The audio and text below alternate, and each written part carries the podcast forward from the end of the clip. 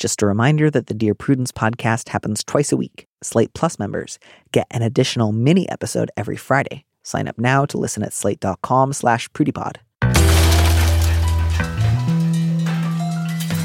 Dear Prudence. Dear Prudence. Dear Prudence. Dear Prudence. Dear Prudence. Dear Prudence. Dear Prudy. Do you think that I should contact him again? Help. Help. Thanks. Thanks. Thank you.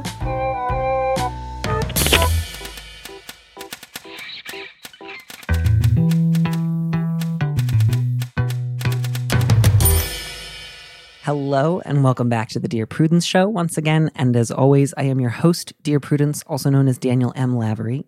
With me in the studio this week is Sarah Hagi, a writer based in Toronto, Canada. Sarah, welcome back to the show. Oh, thanks. It's been a while. It's been a few years. It's been a long time. And last time, weirdly, I didn't get to see your face, and this time I do, even though both times we were not in the same room. Yeah, I mean it's it's really nice. I'm like looking into your eyes. It's crazy. I it feels very I feel very close to you. I'm admiring your eyebrows. oh my god, stop. They're powerful. I will not stop. I will praise your eyebrows for the entirety of the show. oh my god. Um yeah, thank you so much. I love your shirt. Thank you for having such great eyebrows. Let's tell everyone how to live their lives and um, just generally how to do better. Yeah, I'm good at that. I'm good at telling people what to do. You often do that to me via text, and I've always really enjoyed it. So I, I'm just looking forward that other people get to have a chance to experience it for themselves today. Would you read our first letter, please? All right. Subject Clean Plate Club. Dear Prudence, my wife was raised in a zero waste environment where everything was composted or recycled. She is now trying to implement this policy in our own home. I try to waste as little as possible, but occasionally I don't like something she cooks or I get full early. She gets extremely upset when I waste food. I've started secretly throwing it away. I feel like a child when I do this, and I don't like keeping secrets. I also hate feeling pressured to eat food I don't like or that I'm not hungry for. I don't want to treat our future children this way. I want them to feel comfortable saying they're done. My wife is also several pounds overweight, and I think a large part of this is due to her inability to just walk away from food. She's mentioned a desire to get more in shape, but doesn't seem to draw the connection between her clean plate habits and her weight challenges. At the same time, I don't want our children to become food obsessed or worried about their weight. This seems like a fraught situation from all angles. What should I do? I agree that it seems fraught. There is a lot here. There's like maybe nine different questions. I the one thing I wanted to start with, although I realize it's not the most important issue, is a, a while back I said I was no longer going to be taking questions where people would write in and describe their spouse as being X number of pounds overweight. Um, because people I have noticed have a real uh, fondness for saying exactly how many pounds they think their spouse is overweight. Like, and they've always got it like, "Ooh, I know within two pounds what what the number is." Yeah, it's really weird to see several pounds overweight because, like, that's very Oh, no. hard to notice. Yeah, that's like probably pretty well within a range, and human beings exists in range. I don't know. Like to me, it feels like if you happen to think she should weigh three pounds less than, you know what I mean? It feels very Rachel McAdams and Mean Girls. Like I want to lose three pounds. it's it, it is very specific. Yeah. Um. So I would just say, don't worry about that one. Let that one go. One solution to not liking what your wife cooks and feeling like a child is cooking yourself. I don't. That's that's insane. Did you get the vibe from this that this person's wife is always cooking? Because that was the vibe I got. The vibe was like uh, she cooks, I don't. Yeah, I mean, it does seem like it's. I mean, if you don't like what someone's cooking, you can easily just not eat it or cook yourself, or even at the very least be like, "Oh, I'll I'll make my own food." Yeah, yeah, you do that, and I'll do this kind of thing. But I, I do think it's it is just a bit odd. Like, how much control does someone have over you throwing away food or not? You can you can just do it. Right. I mean, the, the thing was, she gets really upset when I waste food, which I get. You don't want your wife to feel extremely upset, but she's also not going to die if she gets upset. So if you were to say, I love you so much, I am not hungry for this anymore, either put it in the fridge and eat it the next day. Leftovers, that's one common solution.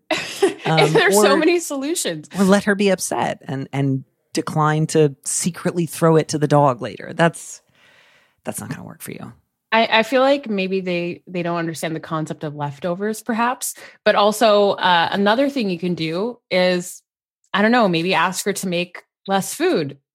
I mean, like it's like it's not like meals have to come in one portion. That's the only portion you can ever make for whatever meal. Like it, they're they're adaptable. Um, but I I do think there's so much more here because it's it, it does seem like you know maybe there is some type of eating habit thing that is a part of it, which also I don't think is someone's problem to solve for someone else. Mhm. Um, and I don't think, you know, having a fight about wasting food is the way to support someone who might have some sort of food issues or, yeah. Right. And and I think, you know, I want to have patience for both of these people because it seems a little clear to me that they both have some food issues, which I mean, who doesn't also, but um, I don't want to say that as just like we all have food issues, so these are just yours and you can't do anything about it. So much as, you know, it seems like the letter writer feels a certain degree of if someone else is upset with you about food, you have to fix it. Um, rather than just like, yeah, my, my wife got upset. I was supportive and patient, but I also did the thing that I needed to do, which is possible, I think. You don't you don't have to either just like give in or lie when faced with an upset partner. And I think that's part of your problem. So uh, all of this is just to say I, I think you have a couple of things that you should do at the same time. One is stop secretly throwing away food and just let her know if you are gonna turn something into leftovers or if you need to compost it or throw it away. And if she gets upset, you know, talk about it, give it some time and space, but let her get upset, be honest about what you're going to do regardless. And then let go of, do not bring up the several pounds overweight thing. And don't bring up the whole, sometimes she says stuff about wanting to get in shape. I think I would really just like leave that one. I don't think you two are ready for that. You know what I mean? Like you need to do like junior varsity stuff before you can graduate to varsity conversations. I also think, you know, thinking about the future, if this is someone that they're planning on having children with, I mean, I think those that's like not something to worry about. And it's like it's not a huge issue if you have this weird, you know, zero waste, clean plate type of thing. Like you can raise your children into not having food issues. And I mean, I understand the whole. Can whole you though? like, Like, it- that feels so optimistic. I mean, you can, I feel like you could probably not make your kids a part of this zero waste thing. I mean, it's like you, you don't have a kid yet. By the time your kid is actually eating its own meals, it's going to be like, what, like 10 years down the line for you based on when you're planning on having children. So I don't know. I- To me, it's just kind of like, it, it seems like this is bothering the person who's writing this so much Mm-hmm. that it's kind of turning into this like weird, huge, huge problem. Sure. Um, but clearly it's like, I mean, as all issues are, it's like clearly a huge communication error Right. on both these Right. people's part. I think my skepticism there is just like, good luck trying to raise children who don't have any food issues. Um, I don't think that's possible, which is again not to say like, so just do whatever. They're going to be so fucked up. It doesn't matter. Obviously, you want to talk about these issues with your partner and figure out ways to treat your kids well and, and to bring the right priorities to the, to the dinner table. But I, I think you can let go of the fantasy that your kids are not going to inherit either you or your wife's hangups they will see some of it. You know, you won't be able to get rid of all of it. You will not be able to get perfect by the time your kids get here. So I think to frame this as I think we can come up with better compromises. And to that end, here's one thing I'm going to stop doing, which is secretly throwing the food away. And we need to have a bigger conversation about how often I, the letter writer, cook, how much we cook when we cook, how can we find compromises that maybe neither of us loves, but that we both find livable when it comes to getting rid of food that we're just not going to eat or that has gone bad. And once you have done that, then you can start, I think, a little bit more about what would it mean to ask like gentle, open-ended questions about like how did it feel growing up in this zero waste Yeah. environment? It seems stressful sometimes. I, I get that it's a, a good value, but sometimes you seem so upset and so worried. Um, and, and that I think is the thing to talk about, not like, by the way, you should lose three pounds. I think a lot, I'm thinking a lot about like how much it would take to like throw away food without someone noticing. Like you're you're burying that in the garbage. Like I don't. Like, But then you have to I cover do it with like a paper towel so she doesn't see it and say like, I know those bones. I used to do that as a kid all the time, but I would like hide sandwiches and cushions, like thinking like no one would notice like a fucking like I, I would be like, oh yeah, no one's gonna notice this peanut butter and jam sandwich Mhm. that I hid in this in this cushion. No one will find it. Yeah. No one sits on this. Um, no one sits and- on this. No one will find it. Peanut butter Um, and jam are famously uh, easy to wash off. yeah, I think I think there this does seem very fraught, but I also think it's a potentially easily fixable problem, which is exactly what you said. Have a fraught conversation. I think, yeah, I think part of the problem is if you think this is so fraught, we can't talk about it, it's only ever going to get more fraught. Whereas if you have a conversation, even if it's one where you have to occasionally pause to reassure one another or to cry for a minute or just say, I don't know why I feel so intensely about this thing, but I do, um, at least then you don't feel allergic to it. So good luck. Um, write us back. I would love to hear how some of those conversations go. Let us know if you need some recipe tips. Um, there's a lot of things you can cook.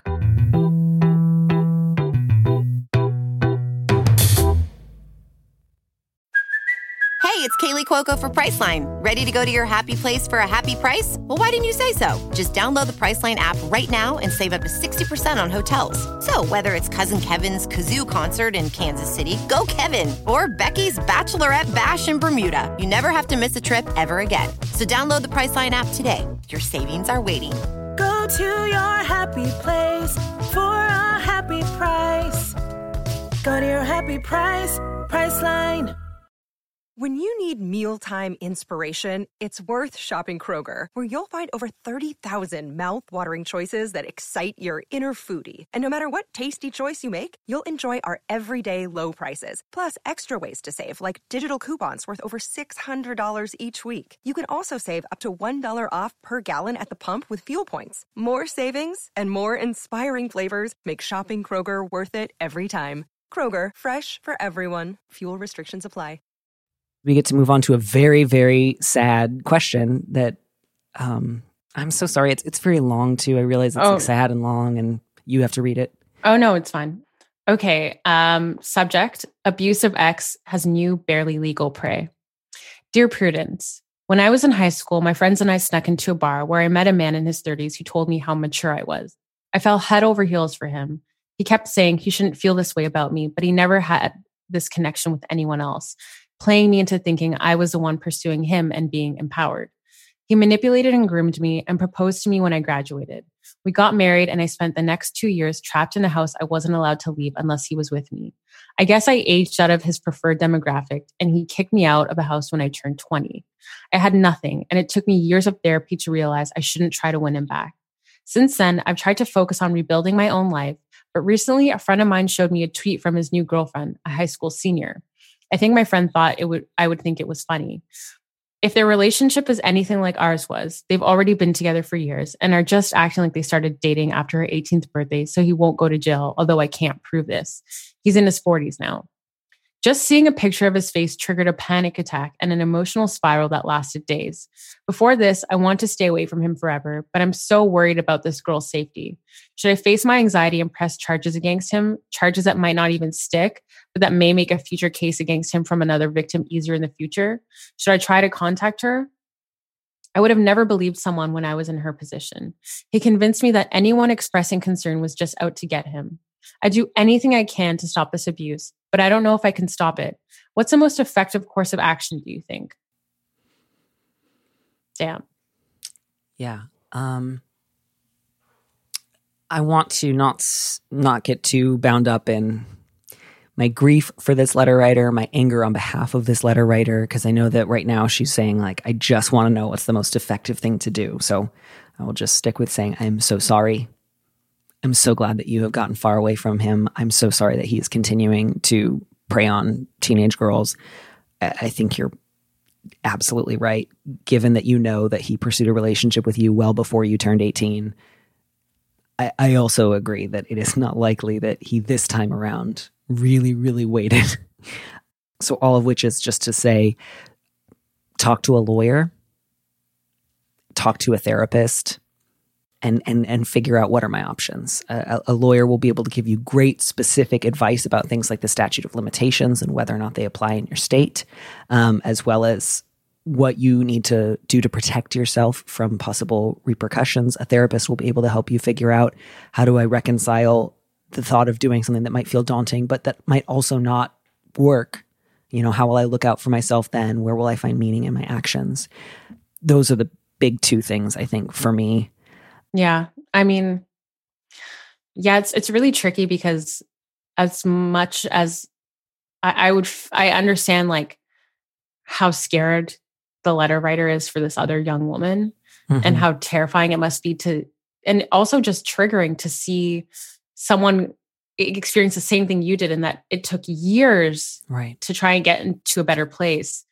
And I think I, I fully agree as talking to a lawyer, also because if this man is clearly capable of a lot of harm, Yeah. and I think it would be it would be really scary to be put in a position again where he's in your life in any way where even if you're contacting this young woman even if she's receptive like this man will be in your life again somehow he Right. Because my guess is if he was this controlling when the letter writer was with him, he is probably reading her texts and her Facebook messages and whatever Yeah. else. Yeah and it, it could potentially put this letter writer in a very unsafe and scary position uh like both emotionally both like you know it's it's clear like you kind of don't know how an abusive man like this will react.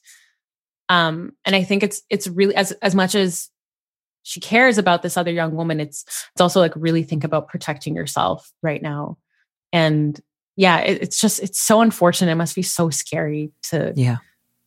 Have to see someone go through that and just know like just want to shake them and be like stop like get out of this stay away from this man you know and right. ugh. Right. And it makes you think of that old version of yourself that you wish you could have protected in that moment.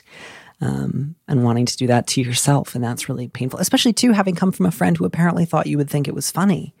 Um, Yeah, I, that I realize that's not at the shocking to me. forefront of your mind, but maybe after you've worked through some of this, to go back to that friend and say, this wasn't just like a funny moment where I could laugh with you about a shitty ex. This was traumatic. And to see that he has been abusing another child the way that he abused me is horrifying. And in the future, if you're going to tell someone their abuser is back on the prowl, please do so more delicately. But again, you don't have to do that now. You might just want to ignore Yeah. that person's text for a while. You're free to do so.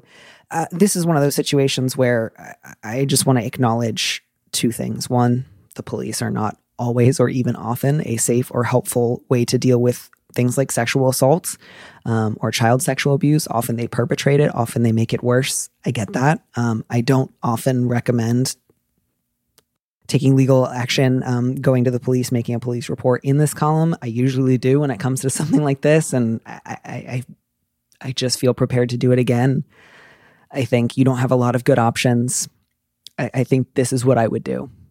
You know, if if you are able to press charges against something that happened to you, if the statute of limitations is not expired, if you're able to get the support that you need to get through it, if you Mhm. prepare feel prepared to make it through, I might do this and it won't stick. And you still think, I'm ready. uh, That's what I think you should do. And that's what I would want to do. Yeah. And I think it's also worth acknowledging that, like, you might not be able to save this young woman. Like, you could try and you could, you know, like, there's so many things that you can try and do. But again, like, especially when it comes to dealing with police and the legal system, like, it could easily fail you. And I think being prepared to know that this might not go in any positive direction for this young woman is also probably very important to acknowledge um because yeah again like it, it this the system does often work in abusers favors so it, it's worth acknowledging that like the outcome might not be might, might not provide any type of closure or any type of um you know might be additionally traumatizing. Yeah. Um, and, and to that end, I would maybe, I, I don't know where in, in the country this letter writer is, um, but you can consider contacting something like either the national, um, I, either RAINN, um, the, the Rape Abuse Incest uh, Network, or Safe Horizons. Um, they have uh, a, similar confidential hotline at 212 227 3000 and they might be able to put you in touch with um, an organization in your area that offers sexual assault advocates. Some sometimes those those people exist to help someone when they file a report with the police to help them navigate an incredibly traumatic system when they're talking about something as painful and upsetting and distressing as as trauma from a childhood sexual assault, and that Mhm. might be something that you can get. And if you can, I would say take that. Have somebody else in the room with you who is not traumatized from the thing that traumatizes you so that they can help you remember everything that you want to say, ask the follow up questions that need to get asked. And if you can't get somebody formally to do that, maybe a trusted friend who would be able to come with you when you made the report. Yeah. And that's just, you know, then beyond that, there's going to be so many other ways to think about what does it mean to look for i don't want to say healing because that just feels so like pat and like and then you'll be healed but but people who can help you like the most the best thing that the criminal justice system can get you is putting this guy behind bars for for better and for worse Yeah. Something on his record so that people know that he's done something. right it's it's not going to get you the sort of time and attention and care that you might need that you'll have to look for elsewhere Yeah. Absolutely. Damn.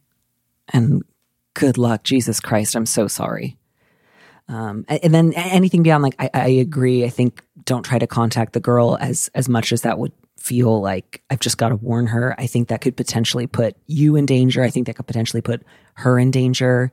And um there's no there's no option where no one's in danger unfortunately because this guy preys on children. Yeah. And it, eh, man, it, it just sucks to think about all the emotions this can bring out and like what this can rehash and reliving this awful experience that, you know, this person is so come so far away from in, in so many ways. yeah. Um, so it really is just honestly just truly shitty. Yeah, it really, really is. And I'm just so sorry. I wish you nothing but the best. And I hope we get to hear back from you. I hope you get all the support and the help that you need.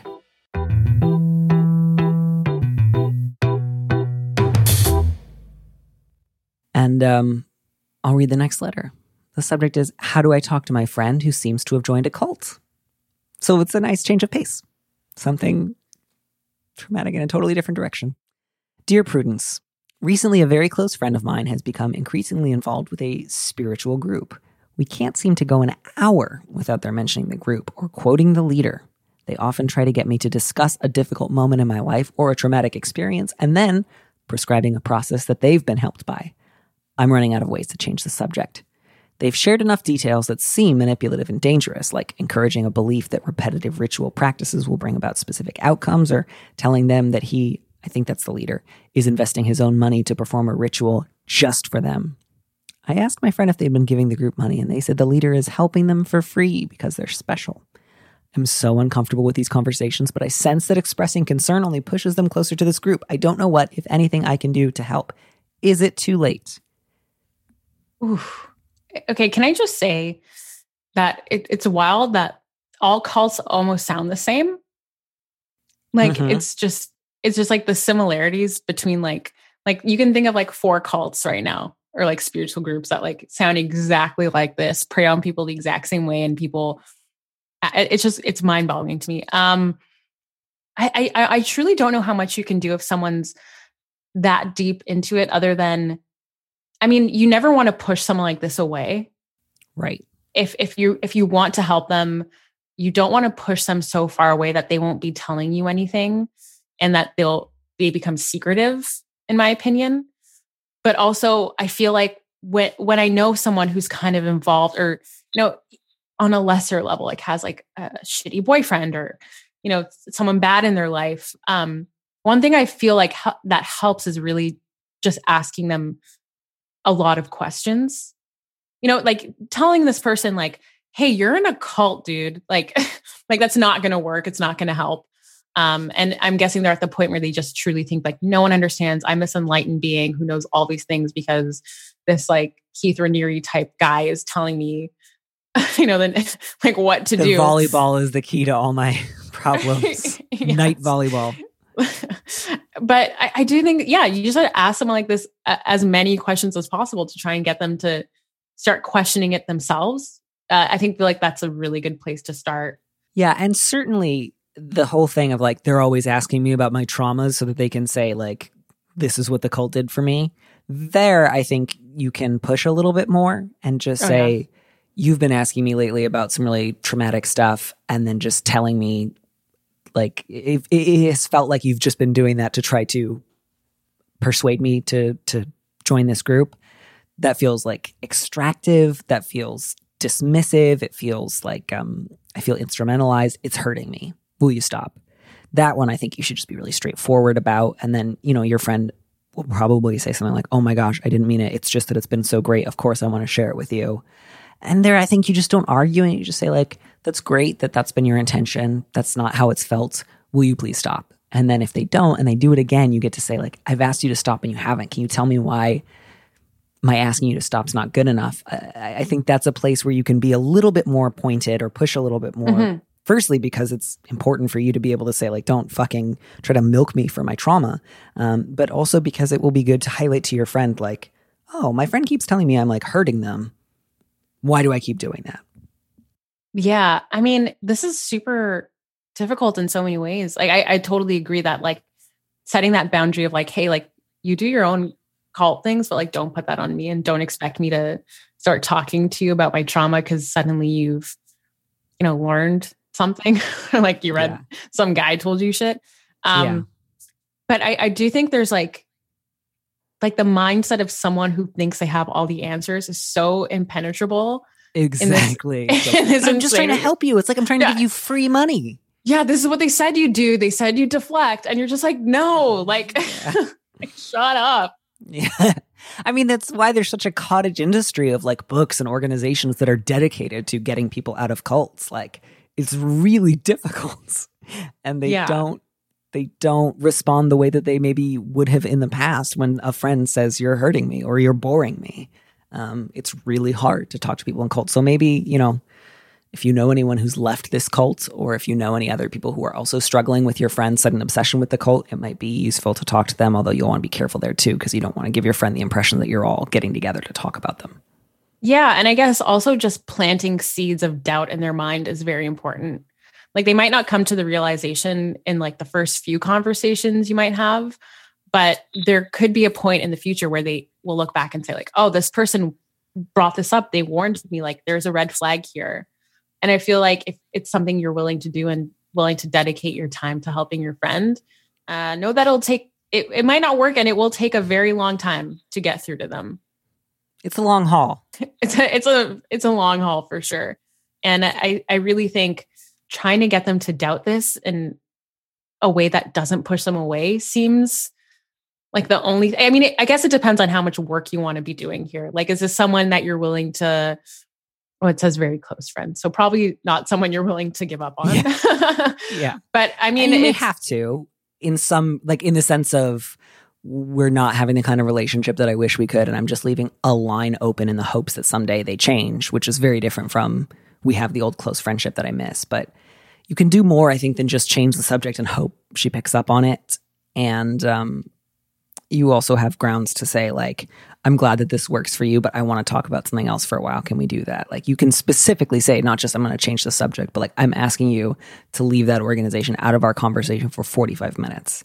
That's a reasonable request. And I don't think something that would necessarily like cross the line into like, I, I both want to follow the sort of conventional advice about not pushing someone into the arms of a cult, but I also don't want to say like, you have to dedicate all of your friendship now to managing her cult shit. I also think like like I would want to understand why someone I'm very close with would kind of run towards this sort of thing, like what's going on in this person's life or what has happened that they find comfort in something that to you is so clearly a scam. That's just like like everything this letter is saying is very textbook cult. So I do wonder like what is going on with that person? What is going on with your friend where she is feels the need to to do this? I think it's hard. It's one of those things where it's the sort of ultimate you had to be there. Like whenever you hear someone else describe something that a cult does, it is just immediately like, that's cult stuff. Um, Yeah. And then if it's happening to you in the moment, it's because someone is making you feel valued and like you can trust them. And like I'm creating this incredible connection with somebody else that's doing something for me that's very difficult to like put down on paper because it's just like the vibes were so good. I didn't care what the cost was, you know? It, like it felt really good. It Yeah. felt healthy. It felt healing.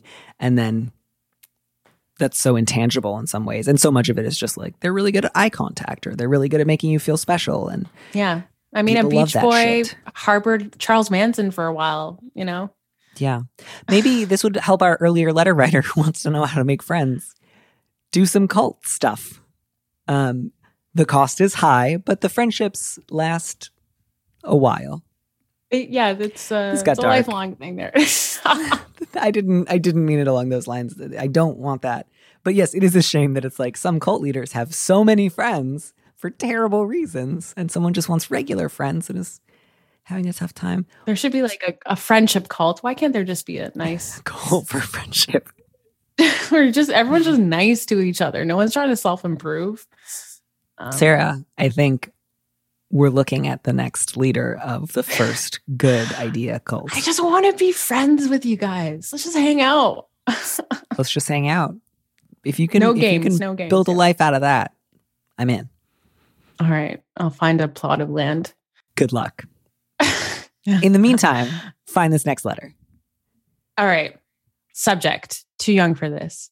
Dear Prudence, I'm 14 and just received the news that my recent injury, injury will end my sports career. This is devastating. My whole life has been devoted to soccer. I don't have other hobbies. I have a basic interest in video games, and I perform well in a highly competitive school environment despite my three hours a day, seven days a week practice schedule. I feel so lost now. My parents have been compassionate, and my dad suffered a similar injury in his late 20s, just a few months before he planned on quitting. So he's empathetic. But I still think he just doesn't understand fully. Soccer was my life. I feel so alone and depressed. I've been having trouble eating lately. I had my future in front of me. Please tell me what to do.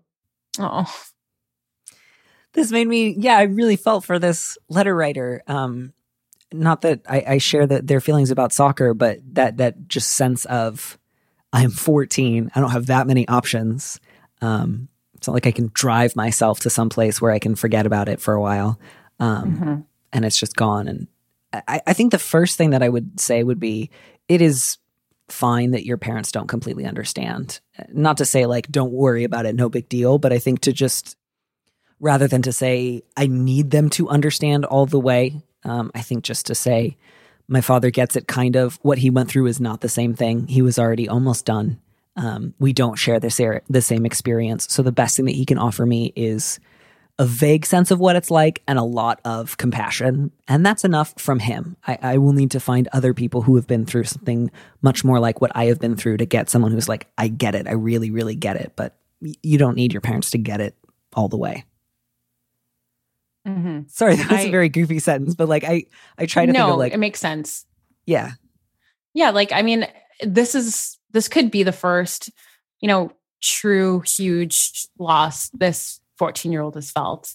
Mhm. um and I, and I can sense that it just is like so destabilizing to have thought you know this is my future this is my whole life and it's just kind of gone. And i think it's really important to know that like yeah your parents won't understand how you feel in the way you want them to. They're not going to I mean, I, I think especially for parents, uh, you know, if you really love your child and you see so much potential in them in so many ways, especially if this is this person is, you know, so highly performing, it's you think like, okay, like you'll get over, like not you'll get over this, but like you have other options. Your life will be Mhm. fine. You're only 14, that type of thing, and that might be the mindset the adults in this person's life are in. And I think it's, I, I, it's sad because there's almost nothing to do but feel the loss right now and to just feel this destabilizing thing of the thing I loved the most in life is is taken away from me in this way before thinking like, okay, what am I going to do next? What are my options? What am I going to love next? What is my next passion going to be? It's, you know, really suffering through this this tr- true loss, you know? I mean, I, I I truly can't imagine what it'd be like to be like super good at something and then not be able to do it anymore, especially when you're you're just at the beginning of your career, really. yeah, yeah, and I think it's useful to think of it as like you you are going through a really complicated grief and loss, um, and you will sometimes have. I don't want to say incompatible needs, but you will sometimes need something that is the opposite of what you need the other part of the time. So, like, on the one hand, it's good that your parents have some perspective. You know, they have been 14 and they have also aged beyond 14. They are aware of the various changes and consolations that life will bring, um, and that you, you know, even even if this is as devastating forever as it feels right now, when you are in your 50s, it will not be the biggest thing that has happened to you or the the most upsetting thing that has happened to you. And that's good in terms of figuring out how to live, but there's also just going to be times when you need to be devastated. And you don't want Yeah. perspective. And you don't want somebody thinking, well, other things will come in to take its place because you just want to mourn the thing that you've lost. And that is okay. And so I think just think of that as really normal. Sometimes I need the perspective, and sometimes I just need to say, no perspective for me right now. Thank you. I would like to have a pity party or just grieve um, and, and do that. And look for other people who have also had career ending injuries in high school to talk to. Just so you can talk to somebody who who has felt that that same pain. Um, Yeah. And I think when the time is right, you'll be able to see what else you can do in your life or to explore other passions. Um, you know, clearly this person is a high achiever, someone who has a lot of ambition and drive. And Mhm. I, I do think so much of what translates into being probably like a really great athlete or someone who could practice, you know, this many times a day and still do really well in school, like that can translate into other things that you can explore when you're ready to. Yeah. Yeah, I think um I think that's it. I think there's maybe a part of you that thinks like what's the thing that in a year I can be as good at as I was at soccer and that will fill up that much of my time. And I just think a good outcome would truly be if a year from now you have a much less busy life. And that's not to say like don't ever be busy, don't ever be high achieving. If you love that, that's wonderful, but it might take a while. And you might try some things and feel this doesn't push any of the buttons that soccer did. Um, I do not love competitive chess. I do not love hanging out a lot. I tried hanging out and it was fine, but I don't really get the appeal. It will take time. It, it will not be as immediately obvious as what soccer was because you, it seems like knew that pretty young and pretty soon. So I realize this is a longer answer, but it's just feel lost. That's okay. Um, if you have a really, really hard time eating, get what you can, like granola bars, protein bars, stuff that you can, drinkable yogurt, something that you can like quickly put inside of your body and that will keep body and soul together until you have more of an interest in food later. Yeah, it sounds like honestly like true heartbreak when you just like can't eat, you can't do anything. You're like, no one understands me.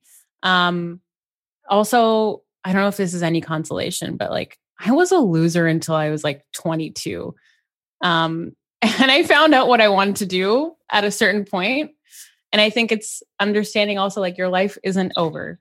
I guarantee something amazing will come along that you will feel passionate about if you're someone who has a lot of heart and a lot of passion and like love towards interests and things. And, you know, again, it, it really, really sucks. And I think feeling the pain, much like heartbreak, feeling as bad as you need to is the key right now. I think that's so useful not to be fully end of the Wizard of Oz, like the power to go home was inside you all along.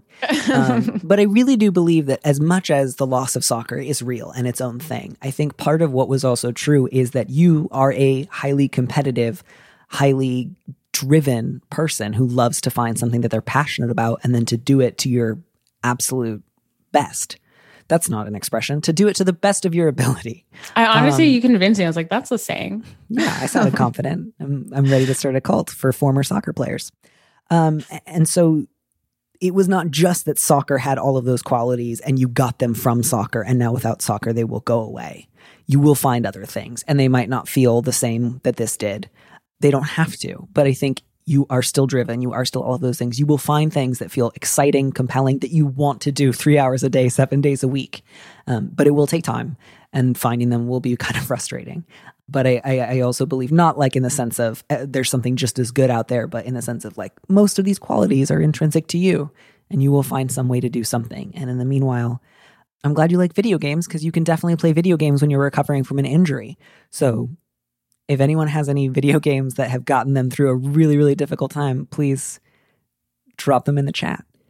I went through a very traumatic time last year and I played Super Mario World to completion every single day on my Switch for three months. Wait, really?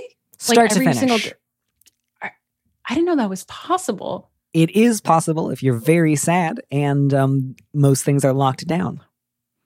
Wow. Oh my, I'm honestly impressed. It was what it was, you know, it got me through some things. Wow, that to be able to finish a game every that's like I, I'm sorry you It was all I wanted. Like there were other games that I could have played on the Switch, and I was just like, Super Mario World, start to finish, let's go. Yeah, video games have gotten me through hard times. I at the beginning of lockdown I played Horizon Zero Dawn and I finished it pretty quickly and I was just like in tears by the end. I was like, it's over. Like I I did it and I like it was just like so moving and so emotional for me. And I've cried so many times at the end of video games because I'm like, oh, I can't handle my actual problems. I'm playing this game and crying about this Yeah. fictional world. Um, Yeah. so maybe do that. I don't know. I'm I'm 29 and I feel like that's a great way to cope. Fantastic maladaptive responses to video games. This last letter, Oh, I'm gonna have fun with this. I'm looking Um, forward to the fun. Okay. Subject Stand up or shut up. Dear Prudence, a good friend of mine is moving out of town with her family, recently traveled there to find a house. She came back bragging in a group text that they got a house in a good neighborhood that did not have Mexican or African American residents, and that she was relieved because there were only upscale people there. We are foreigners, but white. I was in absolute shock when she said that, but remained quiet. A few days later, she brought up the subject again and was similarly racist. This time, I confronted her and said it was not okay, but I didn't say everything I wanted to. I ended up texting her afterwards to say I regretted not standing up before, but that it was racist to talk about other people like that, and that in my opinion, what was not upscale was to be a racist. You can imagine she got offended, saying she's not a racist and just meant she prefers to live in a place where people are similar to her. Was I wrong to privately confront her? Am I losing a friend over this? But I don't think we should ever tolerate racism. Hmm. Um, your friend sucks Yeah. and they should not be your friend anymore. Yeah. I think um, the the problem the letter writer having is having here is like I finally did the thing people say you're supposed to do, which is I called out racism and and then it didn't work. And it's like, no, it worked. Your friend's just a shitty racist. And usually they don't like overnight see the error of their ways. Yeah, I do think there's like this kind of fantasy that white people have now where it's like, oh, I'm going to see someone getting discriminated against and I'm going to stand up and it's going to be my moment and everyone's going to be like, yeah, you did it. You It's gonna work. it. It's going to work. work. Um, it won't work because your friend definitely doesn't think she's racist. Um, But it also works in the sense of it's worth doing on its own. Like it worked in the sense of when something racist happened, you said it was racist. That is the part that works.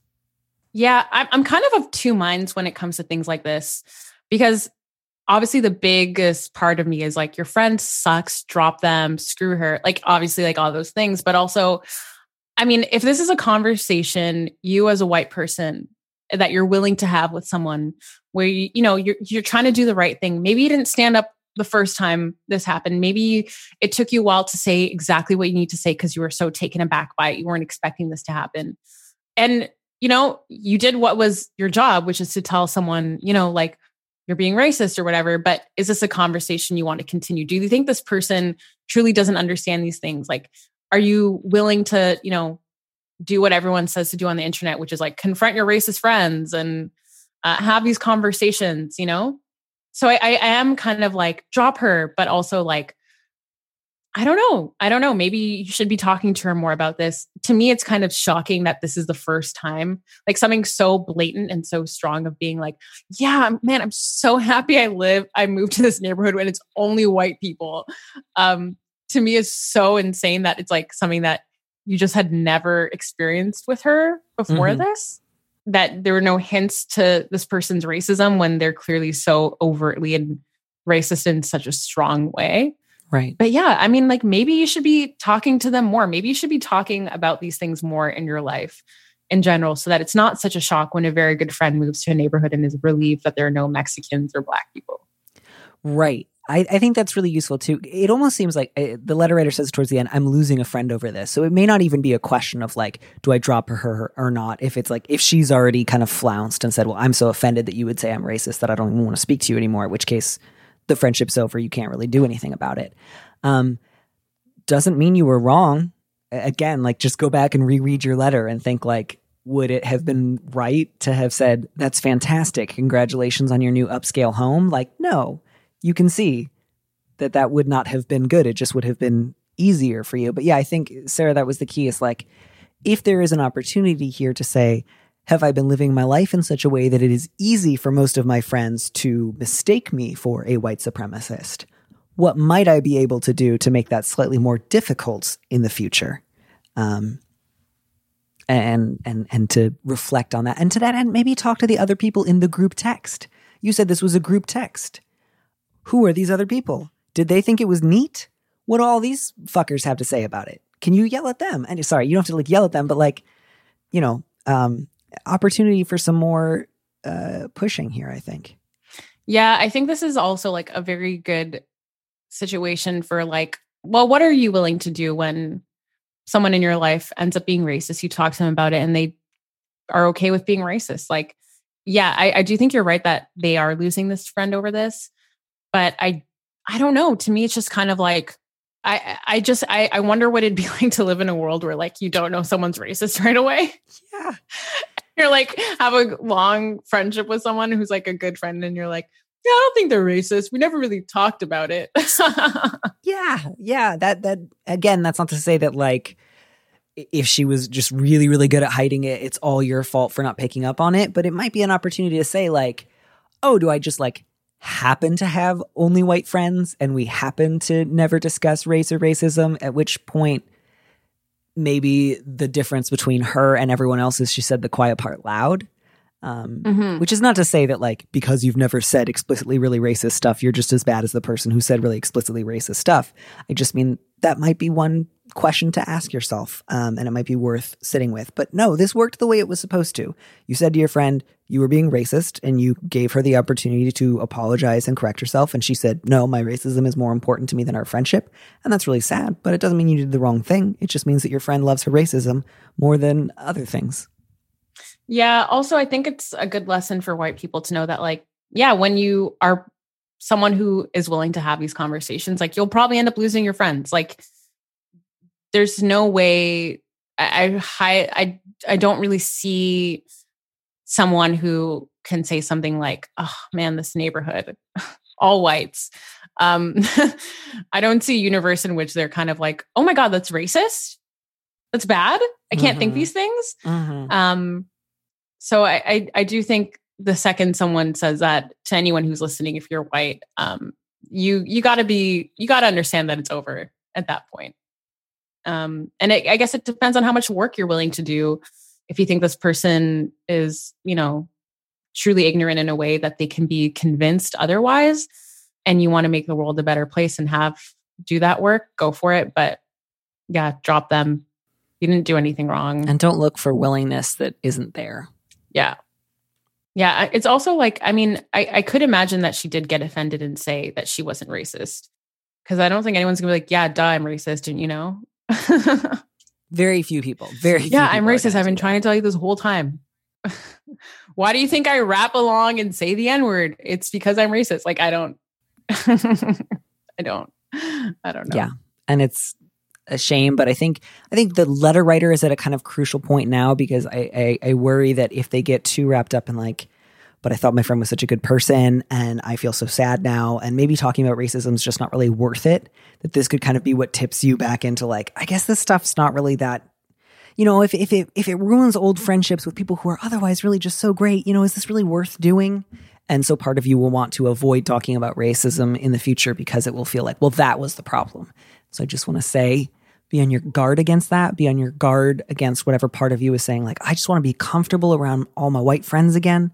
Um, that is a part of you that you should be um, stringent with and and put in the bathroom for five minutes if you get mad at it. Yes.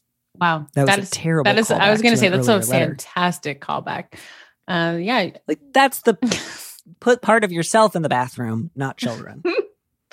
well, like let children go to this the is all bathroom. going obviously. into the cult of friendship. The, you know, you got to, sometimes you got to put your mind in the bathroom for five minutes. so that you can be friends and hang out with other former soccer players. We are, I think, bordering on nonsense and incoherence. and as much uh, no, it actually makes is- total sense. And anyone who doesn't understand doesn't belong in our cult.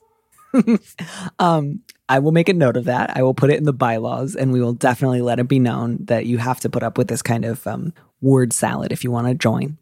Sarah, thank you so much. Thanks. This was great. This feels like the 3 a.m. at the sleepover energy when like most of the sensible children are like, we want to go to bed, and only the like deeply, deeply ramped up ones are like, no, we'll never sleep I want you to drink a jar of maple syrup and then turn the treadmill as high as it will go. I mean, that's just my whole pandemic vibe where uh it's I'm a teenager or I'm I'm like I'm basically 12 years old again. And all me and my Mhm. friends do is, you know, sit around and say stuff like, what would you do if the queen came over right now? and like I would offer her a coffee cup of maple syrup and turn up the treadmill as fast as it would go. then I'd be And that's how I got Rhapsody Home to throw up in eighth grade. wow, that's the best answer. I don't know what we thought we were doing. It was like that's exactly what's going to happen is you'll throw up. Like it's a recipe for throwing up, and then that's what happened. And it was really, we thought it was hilarious. Just remember, it's got to be the fake log cabin maple syrup, not real maple Uh, syrup. I'm in Canada. We don't we don't do the fake maple syrup.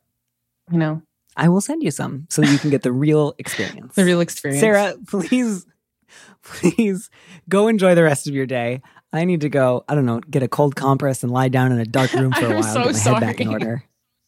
It's not your fault. Uh, I'm just going through difficult times. Thank you. This was fabulous. This is great. Thanks for listening to Dear Prudence. Our producer is Phil Surkis. Our theme music was composed by Robin Hilton. Don't miss an episode of the show. Head to slate.com slash Dear Prudence to subscribe. And remember, you can always hear more Prudence by joining Slate Plus. Go to slate.com slash prudypod to sign up. If you want me to answer your question, call me and leave a message 401 371 DEAR. That's 3327. And you might hear your answer on an episode of the show. You don't have to use your real name or location, and at your request, we can even alter the sound of your voice. Keep it short 30 seconds, a minute tops. Thanks for listening.